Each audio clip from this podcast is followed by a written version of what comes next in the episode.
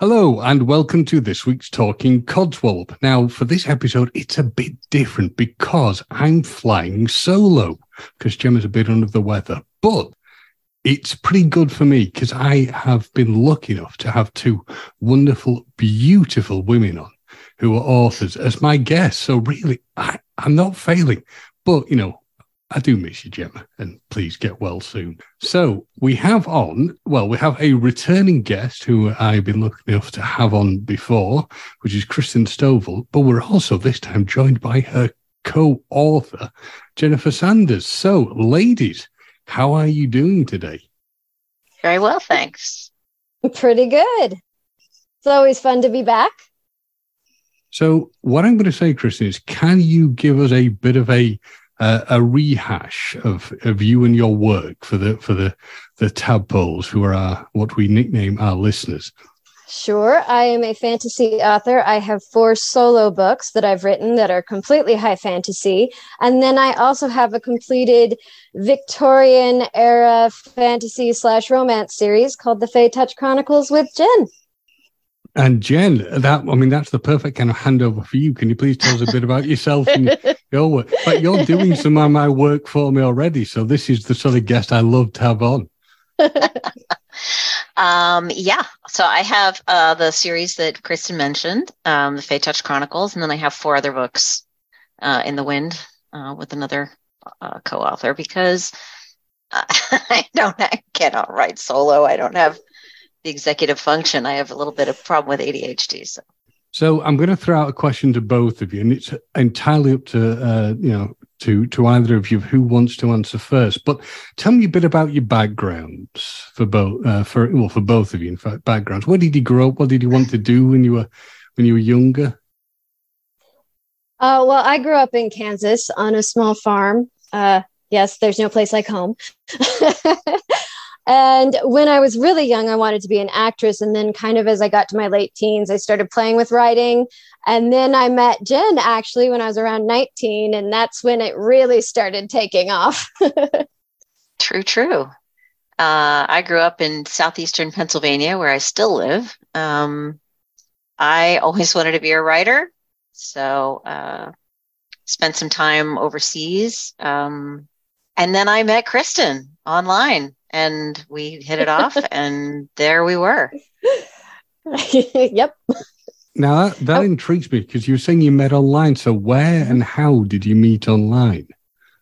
Well uh, we met through a group that at the time was called the julie fiana archive was it? Yeah it was archive yeah. Mm-hmm. um, and it was a lord of the rings group based around a fan fiction that the authors Julie and Fiana had written, and they had it, it had such a following that they created a group for it.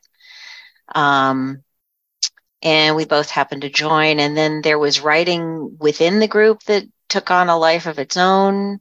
Oh, the shenanigans. Then, oh, so many shenanigans. And then, uh, you know, sometimes you just hit it off with certain people. Chris and I started chatting, and then we started, you know, chatting outside of the group. And then we started visiting just... back and forth. And then we started going to Disney together, and then we started writing. it's been sort of a 22 year conversation. mm-hmm. Yeah. So what what I want to do is I want to back it up so you don't get away when you say the word shenanigans on this podcast. You don't get away We're just like I'm gonna let you field that. You, you can't oh, just fine. park that. I, I, I, I've got to know. We you know we need to have answers. What shenanigans did you get up to? I mean, it was mostly shenanigans that we were writing, and then when we would visit each other, there was just uh, absurd amounts of ridiculousness. we we don't uh, we don't hold each other back particularly. No, no. no. Oh, and then no. we went to uh, Chanticleer Gardens and took some pictures there. I think that's mm-hmm. actually my profile picture.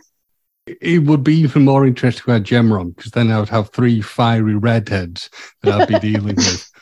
And if you ever listen, I do kind of poke fun at the redhead scariness and the soul, the soul freeness, but it, is only a joke. No, it's true. yes. yeah. Blondes may have more fun, but redheads have the most. I'm saying absolutely nothing. So if we park work as in work as in the author work, what kind of jobs have you had and before you got into the writing? Um, well, I worked in early childhood education for a while.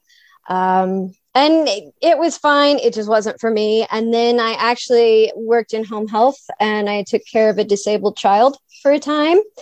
And then after that, I kind of, my client passed away and I sort of needed a break. So I took a job where I, I was cleaning an office at night because I just, I needed to be able to have a job where I didn't, I wasn't emotionally invested because it was really difficult to lose that client. I mean, it would be absolutely. It's like Yeah, you take care of them like they're your own. Um, I guess uh, I mostly work in computers uh, and have done so for a long time. Um, um, currently, I work as a web content developer, developer, but I work from home because uh, I I have two kids and my younger child who is not that young. Um, she's going to be 28 this year, but she is physically disabled Mhm. uh, and requires care. So I work from home. and yet home. still a ball of awesome. She's still a ball of She's awesome. pretty awesome. Yeah. Well, they both are. They're both pretty. They cool. are. They yeah. are. But uh, so anyway, yeah, I work from home and and and have done for. I don't know. She, she became disabled at what 15, so it's been a long time. yeah, time. it was sort of a. It was like a gradual, and it, it Yeah. like it gradually intensified. So, so obviously you have the the challenges of, of you know you have childcare and you also have the challenges of a, a, a, a job, a normal kind of job. How do you balance that with being an author? that is a bold statement. uh, you're assuming that that gets balanced. I was going to say clearly you're doing it very well. I don't sleep. Sleep's I a don't myth. sleep. The sleep's do you for the week. Look, look at this. You think I sleep? This is this is coffee. This is the really strong coffee as well. Jet fuel. It's the high test stuff. Paint stripper. I- I obviously know how you found each other. I know about the writing that you do. Jen, have I got this right that you write a book that's called My Hot Doctor? what? No, That isn't you. That's So the web you? the that website's lied me. to me. The web I didn't think it would be when you said that, but the website has linked your name to it. And I was really that's intrigued. nice. That's that's good. That's good. There is That another Jennifer you. Sanders out there. Right. Yeah, I was gonna say That's actually not my name. My name, my last name is Delorier, but nobody can spell or pronounce it. So I went with my uh, middle name. it took me a few years to figure out how to spell and pronounce it. Mm-hmm. I was Yeah. thinking it was your pen name, so yeah. It absolutely is. But there is another Jennifer Sanders out there, and presumably she is the author of My Hot Doctor. Check it out today. she- I don't yeah. know. I think so. Although we do have a hot doctor in one of our books, so there we is do. that. So it all kind of it all kind of interlinks in along all, with then and it's all its way. just a big circle of life. one big hot giant melting pot. Yeah. Yep. For both of you, when it comes to writing, what would you say is well, A, I'm really intrigued on how you do your research. Because obviously the writing process for anybody is going to be difficult. It's not going to be a simple, easy thing you can do. So where where does the whole genesis come from? And I know you've got a multitude of different books, but if we you know, with different subjects, but if we took it to a flat point and just said, how do you kind of like, where does it all initially start with? What's the the spark? For the for a book or for research. Both. For the books for you and I, it tends to be we're like chatting and then one of us gets an idea and we're like, Hmm. oh hey, I just thought of this thing and it would be so awesome. and then like we just did that last night. Like, hey, what if we? Yeah. Absolutely snowballed. Well, the, the Fae Touch Chronicles got its start um, Years ago. uh, Kristen's birthday years ago. She said, "You know what I really want for my birthday? Write me a story." So I said, write a s- story with me. yes, I was going to say she wasn't asking for too much then with like this demand if I wanted a story or something to be written with me. she wasn't asking for me to just write it for her, but it was, you know, I want to, I want to write a story together. So I, uh, I was just like, all right. So I threw some things at the wall and started a story with what stuck, and uh, and that was what happened. And it I believe- went on and Right. on and on and on and on. I believe the prerequisite from me was there should be some some handsome British guys and some handsome Scottish guys, maybe throw in an Irish guy, and that was like the prerequisite right there. Let me just lay Mhm. that out. Yeah. I recircle that to, and the research behind this is what? Uh, a lot of watching period dramas on the BBC. So it's like, da- so can I both say that I probably got you pegged right that you probably love things like Downton Abbey? I have never seen Downton Abbey. I've I've seen some of it. It kind of lost me after a few seasons. It, I mean, it was good. The production value was good. The acting was amazing. The writing was amazing. I just got to a point where they they killed off a character, and I was really mad. And I was like, I'm done. Um, So yeah, I no, I I should have I should watch Downton Abbey. I keep meaning to watch Downton Abbey, but it just has never kind of crossed my screen. Um, talk to me about Miss Fisher's murder mysteries, though. Okay, tell me, tell me more because I don't know what oh, Miss I have watched that are. until my eyes bled. It is such a good series. It's not Kristen's bag because she doesn't dig murder mysteries, but um, Ironically, because we wrote some. yeah, maybe a little. Um, yeah, but no, I, I mean, I really enjoy, uh, you know, and I'm a big fan of Jane Austen. Um, big, big fan of Georgette Heyer. Uh, so, but when you said the research, I started to laugh because the way the research often works is we'll be writing along and one of us will realize that we're about to say something that may be anachronistic. So, like, stop. I'll go over to Google and be like, when did the, I don't know. In I my forget what it was I was looking at. I, I do actually tend to do a fair bit of research. And when we decided that uh, the character, our doctor, when we decided our Victorian doctor, who I was writing, was in fact a Victorian doctor, I went deep. I was like, okay, what would he have known about? Where would he have gone to school? What would this be? And I just like, and I have a brother in law who's a doctor, and we were talking, and he was like saying stuff. I was like, yeah, I know. I know. He's like, how? I wrote a doctor in a book. I mean, it's slightly different to practicing medicine. I think I prefer to put myself in the hands of someone who's practiced rather than someone who just read a book. Going, well, I kind of like learn what they were doing a bit. We can probably whip the gallbladder out. You'll be all right. yeah, just yank it right out there. Uh, yeah, so I mean, I did uh, similarly for one of our characters who's a who's a lord. I did a fair amount of research about what that what that would look like and how he would inherit and what it would mean. So, you know, I mean, we do Did do the well. research ahead of time, but there's a lot of spontaneous research that goes on. oh yeah. Oh yeah. Yeah. Yeah. And Like mid has- sentence. what Yeah. what's what has been because obviously you you have you're not just writing a novel you have a continuation series so but i was wondering something we said about doing the research what has been the most challenging thing you've had to research what has been the absolute one that you've thought dear god should i stop now this is a real buggeration to do I think I covered Um, it. It was the medical stuff because that yeah, was I think I think we're facing it because we're coming up on a. I mean, spoilers, but we're coming up on a war. Gonna have to do some so hard research to for that. write. Yeah. All the moving pieces. yeah all the moving bits and what what weapons would they have had and to them. So And I've always wanted to ask this of any kind of author, certainly when they've got a successful run of of, uh, of novels, how do you keep it going? I mean, one is going to me as a as a you know the layperson who's not written anything. One is going to be tricky enough, but to keep going and going and creating this this long run of things, how do you keep it fresh? How did the how do you how does it not become stale? I mean, I think that depends a little bit on the book and just what's going on in life. For my part, I cannot stop my imagination from going. My parents once went to a parent teacher conference and they told me that the, the teacher was like, she's a really good kid. She's, you know, she's very smart and she's very quiet, but she's constantly daydreaming.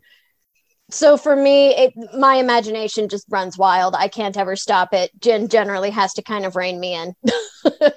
Uh, and vice versa. I mean i really think that the first book is the hardest. I agree. It's hard not to keep going. It's Mhm. hard to sort of be like okay it's time to stop because you know the first book you're establishing so much stuff and you have to do it in a way that is interesting and not info dumpy and uh, it keeps your reader engaged, but also sort of says, here's the world we're setting up, here are the characters we're setting up. And once you've done that, um, the subsequent books kind of roll right along. And and now that we've established the Fae Touch Chronicles, I mean, we're talking about uh, after we finish Sherwood Rising, we're looking at maybe returning, circling back to Fae Touch Chronicles. Um, and we have no problem coming up with stuff that happens to these folks because we know them so well and we know the world so well. Yeah, and that's the thing. I really fall in love with my characters and they become they become friends and I'll miss them and I'll, I'll want to know what's going on with them. So it, there's also that level of, I miss this character. What happened to them? I want to, I want to go back and visit them again. I, I get very attached to my characters. That's a wonderful thing to for, from both of you that you do become, a, you know, that it becomes a, you know, a thing that you can keep writing about. It becomes something that you are focused on.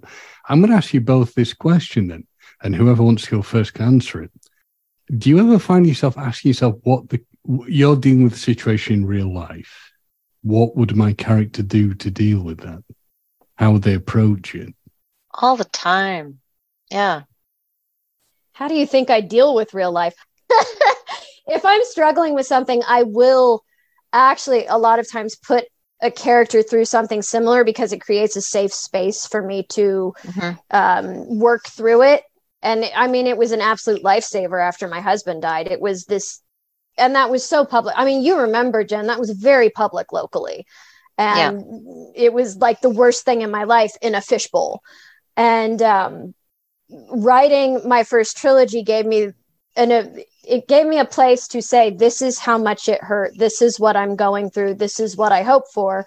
But with the distance and safety of it being a fictional world and it wasn't me and it wasn't my husband. And as i got further in the story they became even less me and less him. But certainly things were inspired by but it it's just a it's a safe space to work through difficult stuff and you were able to control the outcome which i think was important oh yeah oh yeah, yeah. it was a very shaky time yeah sure was imagine you could have created anything, any piece of writing, any piece of writing at all in history.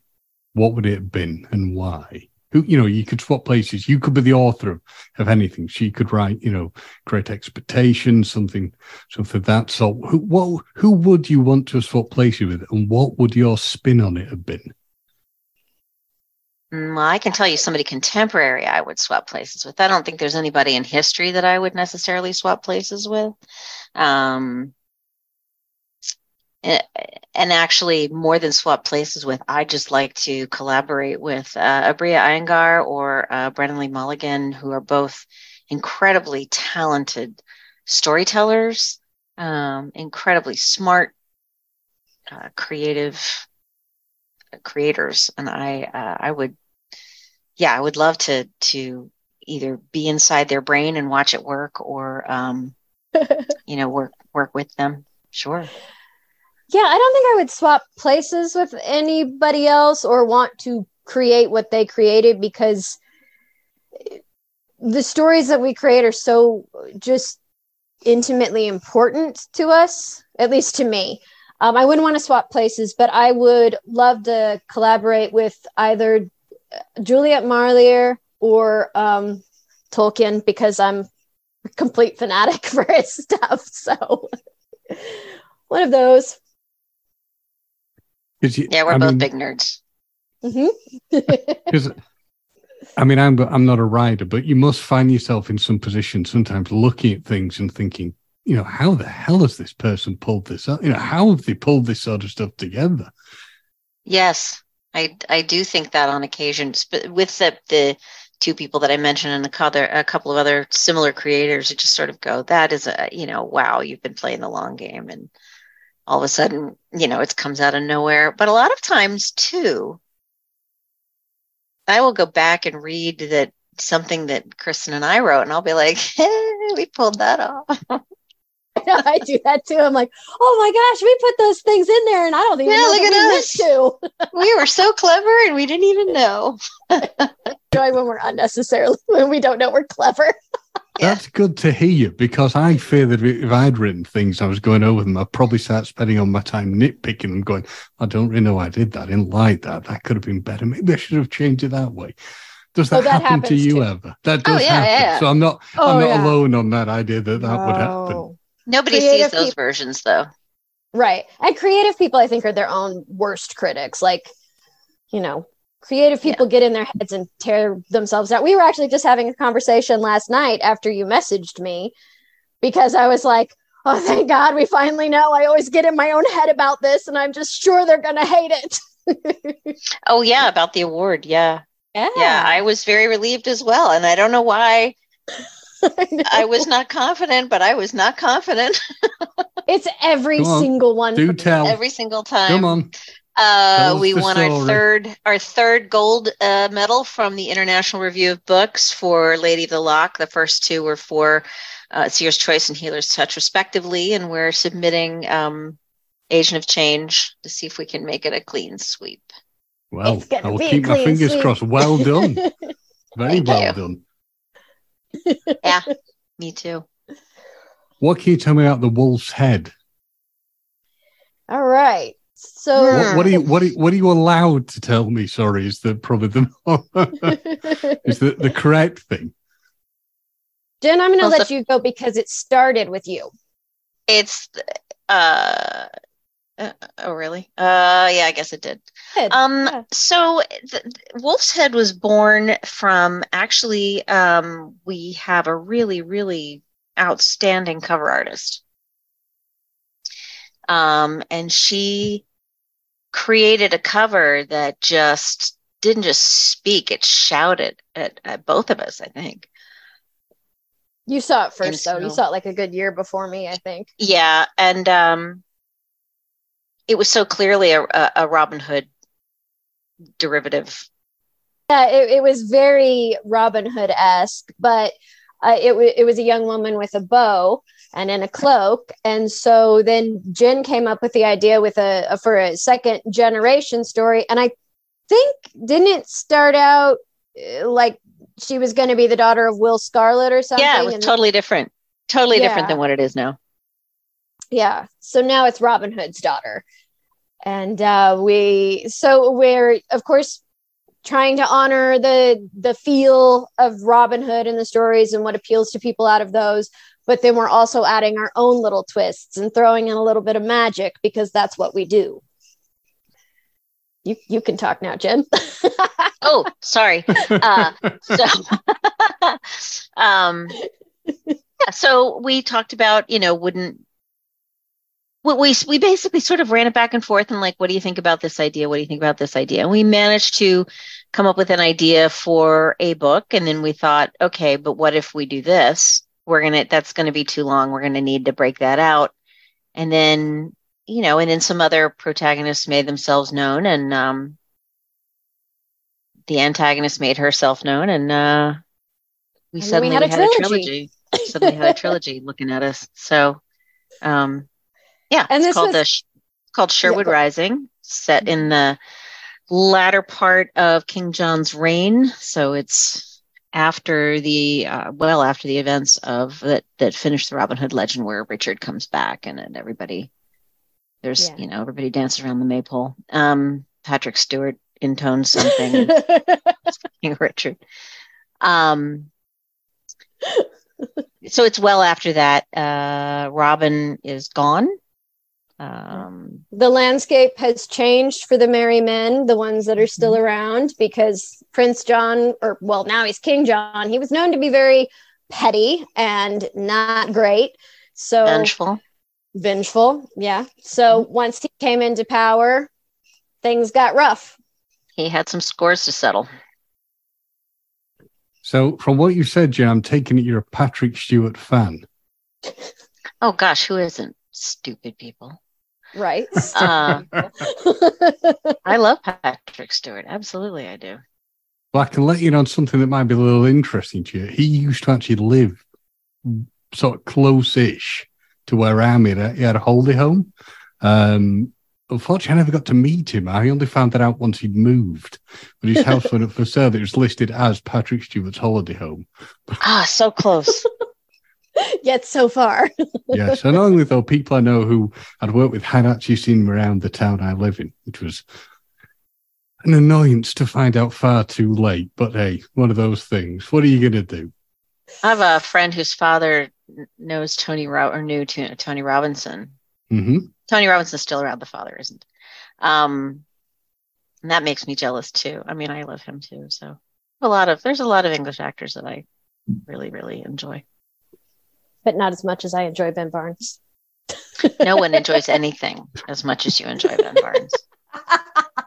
one of these days he's going to stumble on one of my interviews and I'm going to be mortified. my knowledge of Ben Barnes is he was very good in Dorian Gray, which was a I I love that film. I don't think it was a, exactly the I don't think it lit the box office on fire, but I really enjoyed that as a as a uh, as a film, and it's obviously a very good piece of writing as well. But we've digressed onto other writing, so You've obviously mentioned, you know, you mentioned Patrick Stewart. We're wrong with that. We're wrong with Ben Barnes. But if you could take anything of the work you've done, anything you want, and turn it into a film, what would it be, and who would be in it, and why? Oh, as if we haven't already cast all the books. I kind of thought that might be the answer. Yeah, I couldn't see that as being something that wouldn't have happened. Absolutely true. Um, as far as which I would like to see, well, okay. So there's two answers to that question. If if someone actually came to me for real and said, "Do you want to turn one of your books into a, a movie?" I would say, "Yes, please do Seer's Choice," because it's the first one, and it establishes all the stuff, and hopefully people will like it enough to want to see the rest of the books. If mm-hmm. somebody came to me and said, "You can only make one," and you have to choose which one you want to see, it would probably be Healer's Touch. So, and we do know that Luke Pasqualino would be Ross McInerney. Absolutely. Richard Madden would be Asher Burton. Mm-hmm. And the Spanish actor would be Quinn Rutherford, but I'm really not 100% sure how you pronounce his name. It's Y O N. So I'm not sure if it's Jan or John, uh, but his last name is Gonzalez. So he would be he would be one of our boys. I don't who I don't know who would be Jordy. Well, initially um, it was um, Sam Heughan. Right. Right. Yeah. And that's why I started watching Outlander. and I was like, okay. Yeah. Uh, mm-hmm. yep. yeah, the truth is that all of these guys are too old to play the characters that we just named. So I don't know. Luke is young enough. Get. Luke could pull it off. Luke's in his 30s. Well, no, I guess he's getting up there now. Yeah. Ross is like 28. We're like now casting and and I, I just want to say that I'm really impressed that now that you know I could have hit you with these questions. You were gone, yeah, we've never really thought about that. We've not really got an answer to it, but you you two have clearly sat and properly planned this kind of thing out.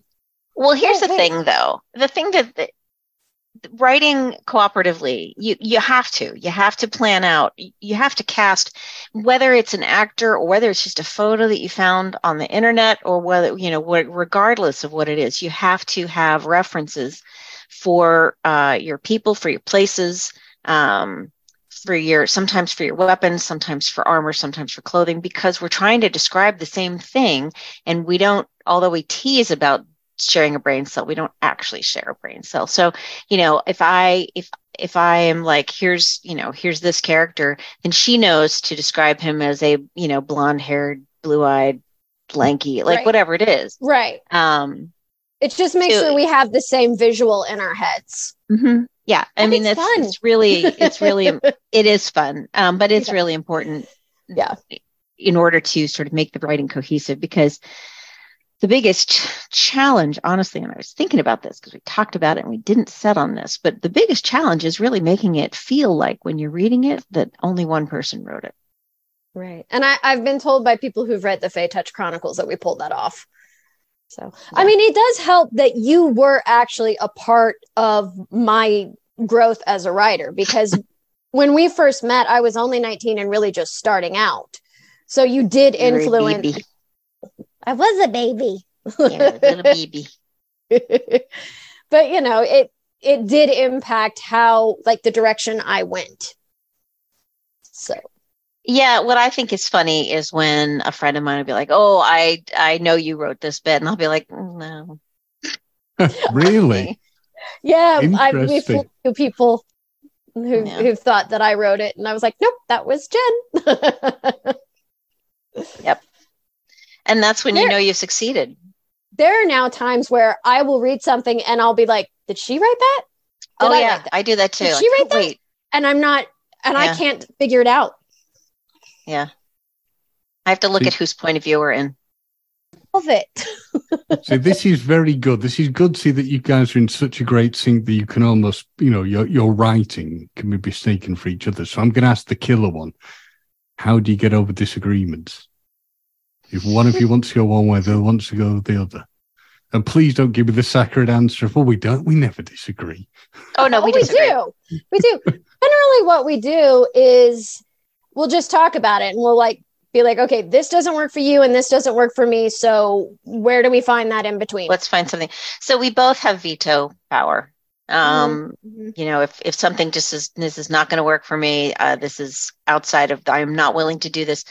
Um, I think it's a it's a willingness to sort of choose the hill that you're going to die on. Um, and we actually even use that language, like, yeah, I'm not going to die on this one. So if you really want to do it, we'll do it. Um, you know, or uh, no, this is absolutely really non-negotiable for me. I absolutely need this.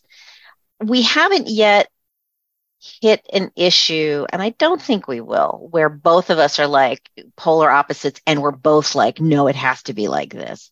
Right. um, We've never. No, I was just going to well- say it's just a matter of being able to prioritize. Like, this is important to me. This is important to Kristen.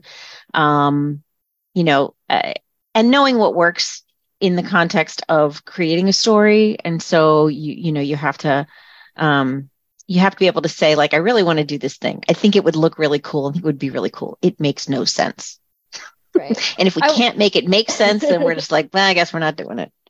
I will say one of the things I enjoy the most when we we do disagree on something is when we have that back and forth and that conversation, and then we end up coming up with something even better, just Mhm. using like little snippets of each. To me, that is one of the most gratifying moments because that's when the creative energy is just going back and forth, and we're like stacking it up on top of each other, and I I love that. I have so much fun with that. Yeah, I agree. And I, one of my favorite things is when we're like, we're both stumped on something, and then one of us will text the other the ca- the all caps. Oh wait, I have Like, an we idea. I just thought of something. Yeah. And do you have the thing that you hear? You sometimes hear musicians saying this that it'll be the middle of the night, something will wake them up, and they've got to write it down. Mhm. Yeah, although for me it's in the bathtub. yeah. Why is it Um, always the bathtub? Is that an an area of perfect creative? Uh, My theory is that it goes back to the womb. interesting. yeah, I was going to say, is it is it But a I womb actually- thing? I actually think that the reason that the bathtub is a good creative place for me is it's the one spot where nobody will ask me to do anything, or uh, you know, nobody will ask me. perfect I laugh, but that is so sadly true. uh, it's the only place where I can go where I know no one will walk in except one of the cats, maybe. But um, And then But, you message me while you're in the tub. You're like, I had an idea. Yeah, Yeah, you you both. Yeah, that's definitely better. Than, I think I'd probably just fall asleep. I'd probably just nod Um, off. So I don't think I'd have creativity. yeah, I don't, I don't sleep, so that's that's Well, not, mine a, would not, be, a, not a I- problem. I'm definitely a nighttime creator. That's why I don't sleep. I'll be in bed, I'll be exhausted, and all of a sudden a character will be like, Hey, hey, are you asleep? Shut up. I have an idea. Um yeah, that's that's one of the things that definitely happened to me. I don't if it's a good idea I know I'm gonna run with, I don't have to write it down. It's just it stays in the idea vault. I'm I'm the idea or I'm the memory Yeah, for both of so- us. I mentioned briefly that I struggle with ADHD, uh, Mhm. and the truth is that I remember nothing. I have the memory of a goldfish, and uh, if it's beyond ten minutes, I don't know. So I I have to run everything past Kristen, and then I also need to write it down for my own reference because I'll just be writing, and then she'll be like, "Wait, weren't we going to do this?" And I'll be like, "Shit, I go back and do it differently." So yeah. sometimes there are times where I'll think, wait, weren't we going to do this? Oh, wait, no, this is good. This is good. I'm not going to say anything. And then Yeah. I'll just let you lot- go. there's a lot of redirecting that goes on. So yeah. Firstly, don't feel too bad, Jem, because if you've got no short term memory, you keep forgetting things. You'd be perfect as a third co host on this show because both Jem and I, we've both, you know, we both had long COVID. Our, our memories are shot to hell. So for a lot of the time, we have to keep writing stuff down or we have no memory of ever saying it or wanting to do it. well, if you ever need a backup co-host, I remember nothing. So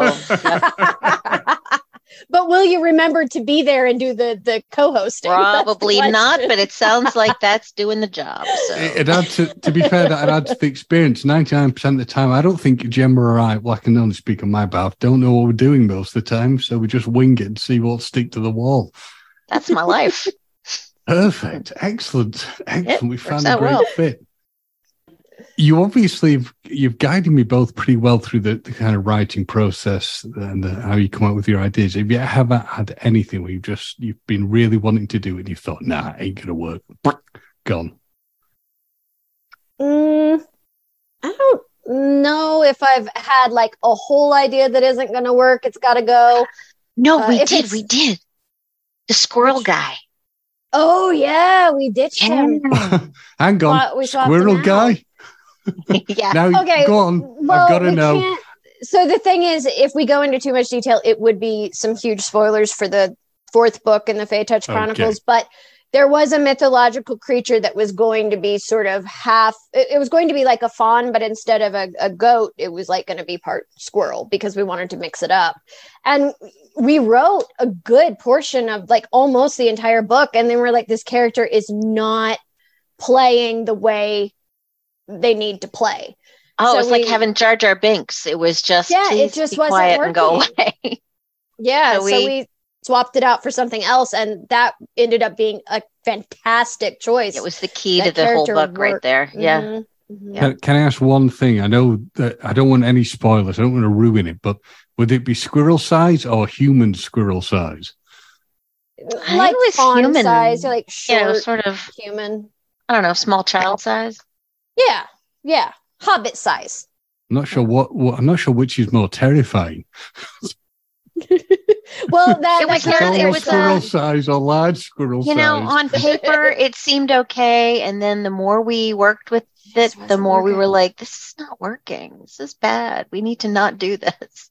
That being said, we do still mention the character, so we didn't Yeah, actually he gets a completely shout out. eradicate the character, but No. it's the, the character's just mentioned by name, and it's sort of our own little personal joke to each other. you Mhm. know, But but just imagine if you'd run with it, how amazing the book cover could have been. I mean, you have these. Oh, wonderful yes. No, the, no, that would have put people off from like across the bookstore. I think Like, that oh, would have made that. Sabrina quit. she would have been so mad at us. yeah, That's we our- were that's our, already a big Uh, enough cover pain in the butt. artist. Yeah. Yeah. Because you, I mean, I think a squirrel. To be fair, now that you've told me that, I think a squirrel cover could have been very interesting. But you mentioned Sabrina because you have these absolutely. I mean, I've seen the covers. You have this wonderful, luxurious uh, cover art. Where Yeah. does this all come from? Because if I remember, Kristen, some of the stuff is your own, is your stuff as well, isn't it? You kind of, you've got. Yeah, right. The poster so- behind her, actually. I this was my sister. Um, I I did the Twisted Path. That cover I did, except for the back. My sister did that, and then the other the trilogy, uh, Soulbound, Soulfire, and Boundless. Actually, my sister did. So because she had uh, she has a degree in marketing, but before she switched over to that, she had she was working on graphic design. So she made those covers for me. And the irony here is that um, on the second book, one of the characters' hair is actually my hair. It was when it was short. So one of the male characters on the second book, actually, the hair on that character is mine. Different. I like it. I, I mean, that is very different. Yes, you do. Generally don't hear that kind of thing happening, but Here's Wolf's Head is behind you, Kristen. Up Oh, in the, yeah. up in the yeah, right there. there. I did send that along though, so they'll have it if they want to include it. But yeah, well, Sabrina. Sabrina's a, uh, an amazing. She's just an amazing cover artist. Um, She's very patient with us. very patient, but also incredibly, just incredibly creative in how she approaches sort of when we're like, well, we want it to look like this, but also this completely polar opposite thing. And she'll be like, how about if I, and then she'll produce something, we'll be like, yes, that's what we meant. And she's fun So- to work with. She's fun She to is, she's funny. start with. So Yeah. big shout out to Enchanted Ink and Sabrina. Yep. hmm She deserves it. I'd agree. They are incredibly good covers that you've got there. So, and uh, is there a lot of back and forth when you have to make that decision on what it's going to be for the cover? Because, or does it rest with? Or, well, I was going to say, does it potentially rest with her that you just say, "I want this idea, run with it"? No, I That's can, kind I of can where it see that. starts. Yeah. That's Mhm. kind of where it starts. So, um, We yeah, go back I mean, and we'll- forth a lot before we even approach her, though, so that we know we're on the same page. yeah, we, do talk about it first. And then once we kind of have an idea of what we want, we go to her and kind of say, this is, um, this is the concept we're looking at. This is what we want the wrap to look like. Um, this is what we would want on the back. This is, you know, uh, How we want the titles. how we want the titles to look. And um, a lot of times we will go through, oh gosh, deposit photos or, you know, any number of sites and just, you know, pick out people that kind of look like sort of what we're thinking about. But she is real good at finding, boy, you know, uh, on the cover of um, Lady the Lock, Mhm. there's uh and I don't know if you have reference to that James but uh on the cover of Lady of the Lock there's a the Charlie the young woman is um that dress and that body was initially a 7-year-old girl I was just thinking about that. yeah and Sabrina made it look completely different Uh, she turned it and so and she and and uh, we were just she's like here's the photo I used and here's what I did with it and we're like wait what right, yeah. Wait, did, That- no, that's okay. That Yeah, was so- the hardest cover, though. That was the one that we went through the most iterations of because it just it was really hard to get the elements to work the way that they needed to work. Mm-hmm. For some, I don't know why that one was so difficult, but it was.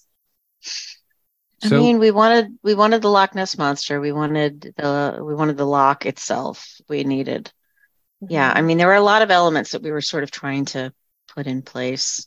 I don't know why that one was so hard, but it was. You're right. Well, and I think part of it too is we started thinking we wanted one particular color scheme and that just wasn't working and then that's Mm-mm. when we switched to the the the pinks and the purples and all of that Mm-hmm. and giving it that lighter look but of course it's Asher and Charlie who are the pain in the butts so is that the is that probably for both? I mean, it- that seems to be one that you've really both been impressed by. Is that probably your favorite cover bit of cover art? Um, my favorite cover out of the four books we've written together, I think, would be Healer's Touch. Um, just because I am very attached to the character I wrote in that book. So that one's my, I am very attached. Ross never shuts up. He never shuts up, especially if there's cake. um, I so that one's probably my favorite. I love the colors. I love the mood of that one. yeah. And it's probably my favorite in the series. I, you know, I love all four covers. There are things I would change about the first cover Yeah, yeah. having gone through and done the other three and had- the other three designed the way that they are there's um if you look at all four of them together there's one very stunning difference between the first one and the rest and i would change that but um But it still works. you know I think it's yeah still it's still i like them all i i, I like all So of the I. covers i Mhm. i think my favorite mm, yeah it probably is lady of the lock actually we really we really bled for that one so we did. I mean, I like you said, I love them all too. I mean, there are elements of each of them. I also really Agent of Change. I like. I, well, I have a thing for that outfit. I've got the girl, the, the ladies in. I'm Mm. like, that is the coolest outfit. I want to wear. very steampunk I know. I like it. and it's also like my favorite color. So yes So I'm going to ask the the kind of like the question that Gemma normally would always ask, and this whoever wants to go first can ask: if you could have any superpower, I know it's a strange one to suddenly throw out, but if you could have any superpower at all, what would it be and why? Have I Um, stumped you. Oh, mine's easy. Uh, the power to go heal. first then. Go, I, go, I would heal. Uh, it depends on my mood of the day. I think it would be cool to um be able to like pass through things. Like if I'm just going with like a basic superpower thing, I think that that would be cool. Um just I magic really feel- in general would be awesome. Kristen, I would like you to to uh, put in for teleportation, please. I I need you to just sort of be here more often, so it would be Okay. would be helpful yeah, to I me. like I like teleportation. I'm gonna I'm gonna change my answer because I like that. there are That would things be I would do with teleportation. yeah, I mean, going anywhere you want in the drop of a hat, that'd be amazing.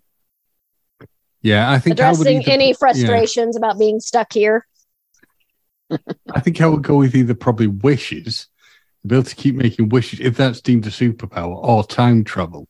And I was discussing this with Gemma once, but I think I probably went a bit too in depth because we're discussing time travel. So I said, well, if I could use time travel, I could go back and potentially say buy stock to invest in something, make a lot of money, and go forward, use that money for myself, but also use that money to help other people. But then you have to ask yourself the following question. In the idea of time travel, would you have, if you bought stock in, say, Apple at a really early on, hmm would you then change the parameters for Apple to become what it became? So everything could, you would create a paradox situation where everything could completely and utterly Butterfly change. effect. Yep, exactly. Yeah, you might mess it all up for everybody. And It's the that's thing where with think time travel. It's tricky. that's where I think, yep, that's where I think Gemma asked herself in terms of the question, why the hell did I ask him that? Instead of just giving, I could have had a nice simple answer, but no, he had to overthink it. You've created all these books, these wonderful novels. You have a fan base. What is your interaction with your fan base like? I got asked for my autograph one time. That was pretty cool. Somebody came up with a book and That is said, "Can you sign it?" And I was like, "Okay, sure." Yeah, that my handwriting is awful, but all right. um, I think the coolest moment I had uh, with a fan base was at an event just this past summer where somebody came up and they were like, You're my favorite author. And then they spent a lot of money on buying like every single book of mine that they didn't have. That was really cool. I mean, that is pretty cool. Yeah. It's a lot of fun. And it's always fun when you get asked for an autograph because you're just like, me? Do- Is there someone behind me? That's Mhm, the yeah. first thing I do is like, who? Is there someone famous? Exactly. Yeah, I definitely felt that way. Um, you know, that, that- our fans are Lovely people. Lovely people. that's so dumb. Uh, our fans are great. We wouldn't be where we are without them. No, we wouldn't. Because, you know, if people don't want to read it, it doesn't go anywhere. Yeah, it's true. You, you're not lying to me, are you, Jen? When you were saying that they're lovely, I could. There, there wasn't a moment. Uh, you've not had any weird interaction. No, I just There's this it just slight sounds moment of so dumb. hesitation where I wondered. Uh, no, think- I'm absolutely not lying. Our fans are lovely people. Every single one of them. It just sounds so. The phrase "our fans" is a little. yeah, bit hard it's to- that's a there's little like bit. this weird reality thing where you're kind of going, does this sound no? Mm, oh, this is weird to say. Yeah, it's very. yeah, that's a phrase that is not in my vocabulary currently. it's not something that you get used to immediately. It Mm-mm. takes a lot of time. Like and like when I saw that you were going to ask this question, I was like, oh god, I'm always so embarrassed to talk about that. Yeah. Yeah, But true. it, it, it illustrates you doing something right, and you you produce a It's true, and we have product. a people really- showing an interest. the Fae Touch Chronicles has a really broad Yeah, fan base. it does. Yeah. It does. I've been surprised. I've been surprised by how many men have liked it. That That's kind what I was kind of getting Yeah. at. Yeah. I did not expect that, but they what can I say? Our guys are irresistible, even as friends, Mhm. or role models. role models. But not all not all men are cavemen. We are in touch with our emotions. You know? I mean, that's fair. I can think of at least two that are not. yeah, I can think of a couple. Yeah. I think I'm just, I can't go what's happening with me. I think I must be getting soft in my old age because I cry at everything. This never used to happen, but I now just cry at everything. Quick, let's No, throw a book at him and see if it makes him cry.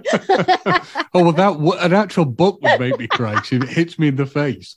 Yeah, I was going to say, if you're going to throw it at him, I'm pretty sure you can make him cry. All right, we'll hand it to him nicely. However, I will say that the this last award that we received for Lady of the Lock, apparently we made the reviewer cry. So, no. which it was, we were like, oh, That's really yeah, good. and that, that ruined falling asleep last night. oh my God. Yeah, they sent me the email at like, what was it like 1230? When it was message twelve thirty my time, I think. So it would have been. Oh God, so it was like 1.30 my time. So, so the thing is, I have a brother who lives in Korea, and uh, Mhm. uh, the time difference is just astounding. So I mostly talk to him late, late, late at night. And I was chatting with him, and then I saw an email come in, and I just happened to check it, and then I was like, ah! So I had to look and see what it was. and then I got, uh, are you still and then I was awake? like, Are you awake? Are you awake? We got another gold. yeah, yeah. And I got back. Ah! I know. That was, ah! Like I don't know how many H's, but many. Yeah, a lot. See, I, I my theory would be they send you them at these really unsociable times because they know it can have a real impact upon you when you see them. what? They don't want you to sleep. They don't want you to just like roll over and go, oh, that's okay. I, I'm hoping that it's because they're the international review of books that it's just a it's just a, a time difference situation. yeah, yeah. So But Certainly a possibility. But I'm sticking with my idea. They want to have the most biggest, most emotional impact they can have upon the people when they're You- telling them. you could well be right. You could well be right. so what, yes. what? So you've obviously won this award. Congratulations! And Thanks. for the future, what are the future plans for your work? What's going to clinch you the next award? Oh well, Agent of hopefully Change- Sherwood Rising. My goodness. well, we still have to get Agent of Change in. Yeah. So Agent of Change, and then yeah, Mhm. hopefully Sherwood Rising. I eventually want to submit my book, The Twisted Path, and see how that one goes. Uh, in fairness, I wrote that by myself, but Jen actually did take a final look at it and and make me like, It's gonna me. it's gonna come out with it. It's there's no question you're gonna win something. No question. It's a That's my big book. baby. Thank you. That's my big baby. And it was so cool because I actually got to meet the actor who I had mentally cast as the leading guy. I got to meet him. I got to have like drinks with him. So that was awesome. Was it Ben Barnes? Surprisingly, no, although he's frequently cast. Uh, it was Toby Regbo. So, because he fit the character perfectly. So I kind of just ended up basing it around that appearance and I knew who he who the character was going to be and It's not always Yeah. Ben Barnes. it's not always Ben It's Barnes. frequently Ben Barnes, but it's not- Frequently Ben Barnes. Ben Barnes is often cast because he's Ben. now, interestingly, we, we were looking at the future of what you you know you you're wanting to do move into. If you were going to completely change into a totally different genre of writing, what would it be? and I'm facing that now with uh, working with a production company doing audio dramas. So I'm given like uh, they will pitch concepts to me, and I can sort of pick if I'm interested or not. And um, I think the next one I'm going to do is a more of a sci-fi type of a thing. And uh, the team at Adventurous Ideas really liked the idea. I actually got to pitch it to them. So I think at some point that will be the, the story I move into and it has sort of a matrix meets minority report meets westworld sort of a feel. And i'm a little nervous about it but i like um, pushing myself. I mean the, the fae touch chronicles was pushing myself because it was outside my usual sandbox. Like Mhm. i went from high fantasy to writing victorian era romance and you like we had to pay attention to the history and everything. I couldn't just make up the rules didn't like the not being able to make up the rules. But then you let me have my way in Agent of Change, so I made up all the rules. yeah. Like, all right, all that let's throw it all out the window. Um I already write uh also contemporary uh fiction, contemporary paranormal. Yep. So I I straddle genres already. Uh, If I were going to write another one, I don't. I have no idea. I have no idea. Um, One of these days, I'll drag you into high fantasy. It's going to happen. all right, all right, all right. Well, so yeah, I write contemporary fantasy. I write Regency, um, and then there was the Victorian. So I don't know. very good at the period romances. I do enjoy the period. I enjoy the contemporary ones as well. Yeah. It's just really easy to get dated real quick in, in Mhm, contemporary mhm. stories. You know, I don't know. I don't usually read contemporary stories. I've read yours Oh, I because. I love you, but uh because I love you and everything, but I do it's your period work that I just think is so good. You just have this knack for creating really good interesting period characters. Like you're really good at it. thank you. you're welcome. See, we're nice to each other. well, In it- front of other be- people. Yeah, In front of well, other that's people. the thing. Yeah, you, if you, I'm sure you're scrapping like cat and dog when uh, when I'm not around. So, That's right. so you mentioned I always Kristen. Yeah, you mentioned Kristen that you've obviously got uh, some some audio work. If you need a smooth English voiceover, just saying, I'm here. I'm available. uh, Jen, I'm going to ask the question because you mentioned paranormal stuff. And just Mhm. before I say it, Gemma, I'm not going to tell my ghost story because I know you get very angry with me and threaten to remove me from the podcast if I ever say it again. Uh, Jen, have you ever seen a ghost? Have you had a paranormal experience ever? Yes. Please tell. Um, oh Because I can't tell mine because Gemma will kill me. All right. Well, we don't want Gemma to kill you nah. because that would mean that Gemma would have to go away for a while, and we don't want that.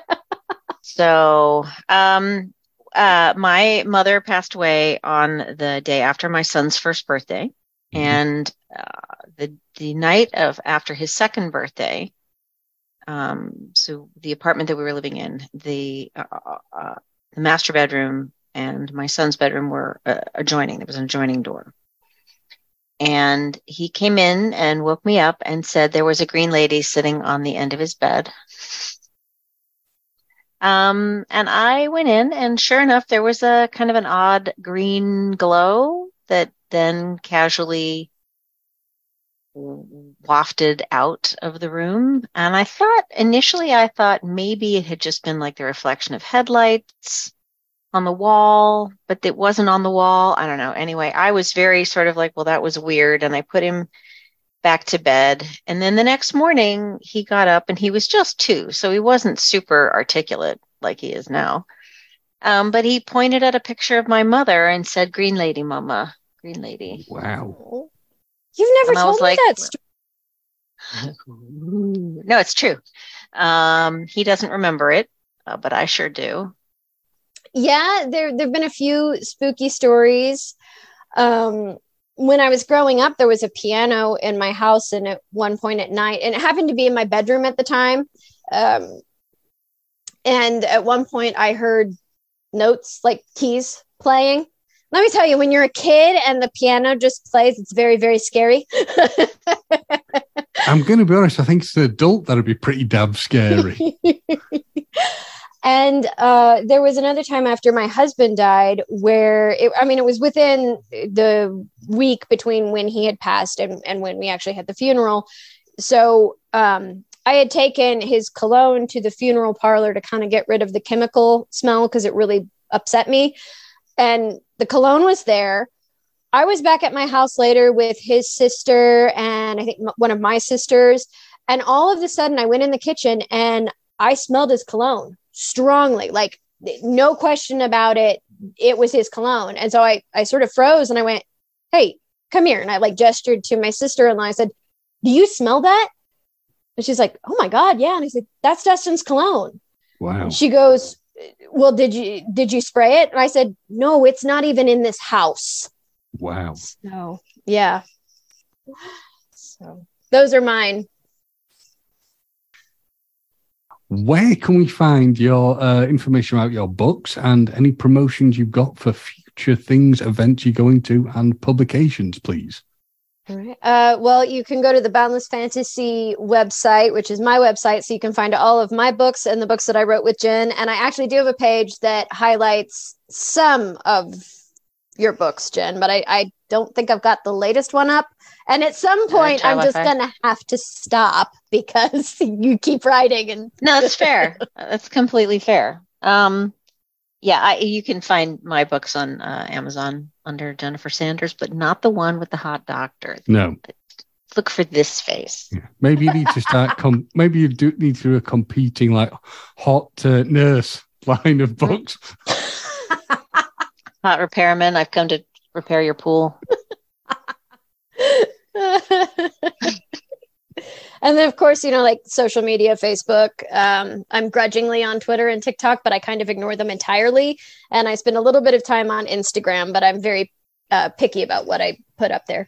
But facebook and instagram are the ones to um, contact me uh, the easiest. We also have a con coming up smallville comic con in june. So Mhm. that'll be exciting. I'm really hoping that it all works out and you can come along. So Um, that's the plan. I mean, we were hoping that there would be some Philadelphia conventions that Kristen could come up and be a part of, but um, there are no conventions in Philadelphia right now. So sad day for the for the foreseeable future. yeah Well, I will. I will keep my fingers crossed for both of you. You are at some point able to attend the conventions together. So, um, thank you for coming onto the podcast and taking the time to, to speak to me about your work. It has been an absolute pleasure talking to you both. So, without further ado, to do, I can never remember which, which is the correct terminology to use. Somebody at some point will correct me, I'm sure. Uh, just want to say thank you, Chris. Thank you, Jen. And uh, I wish you a wonderful uh, day ahead. Thank you very much. Thanks. Thanks for Thank having you. us. Bye bye. Bye.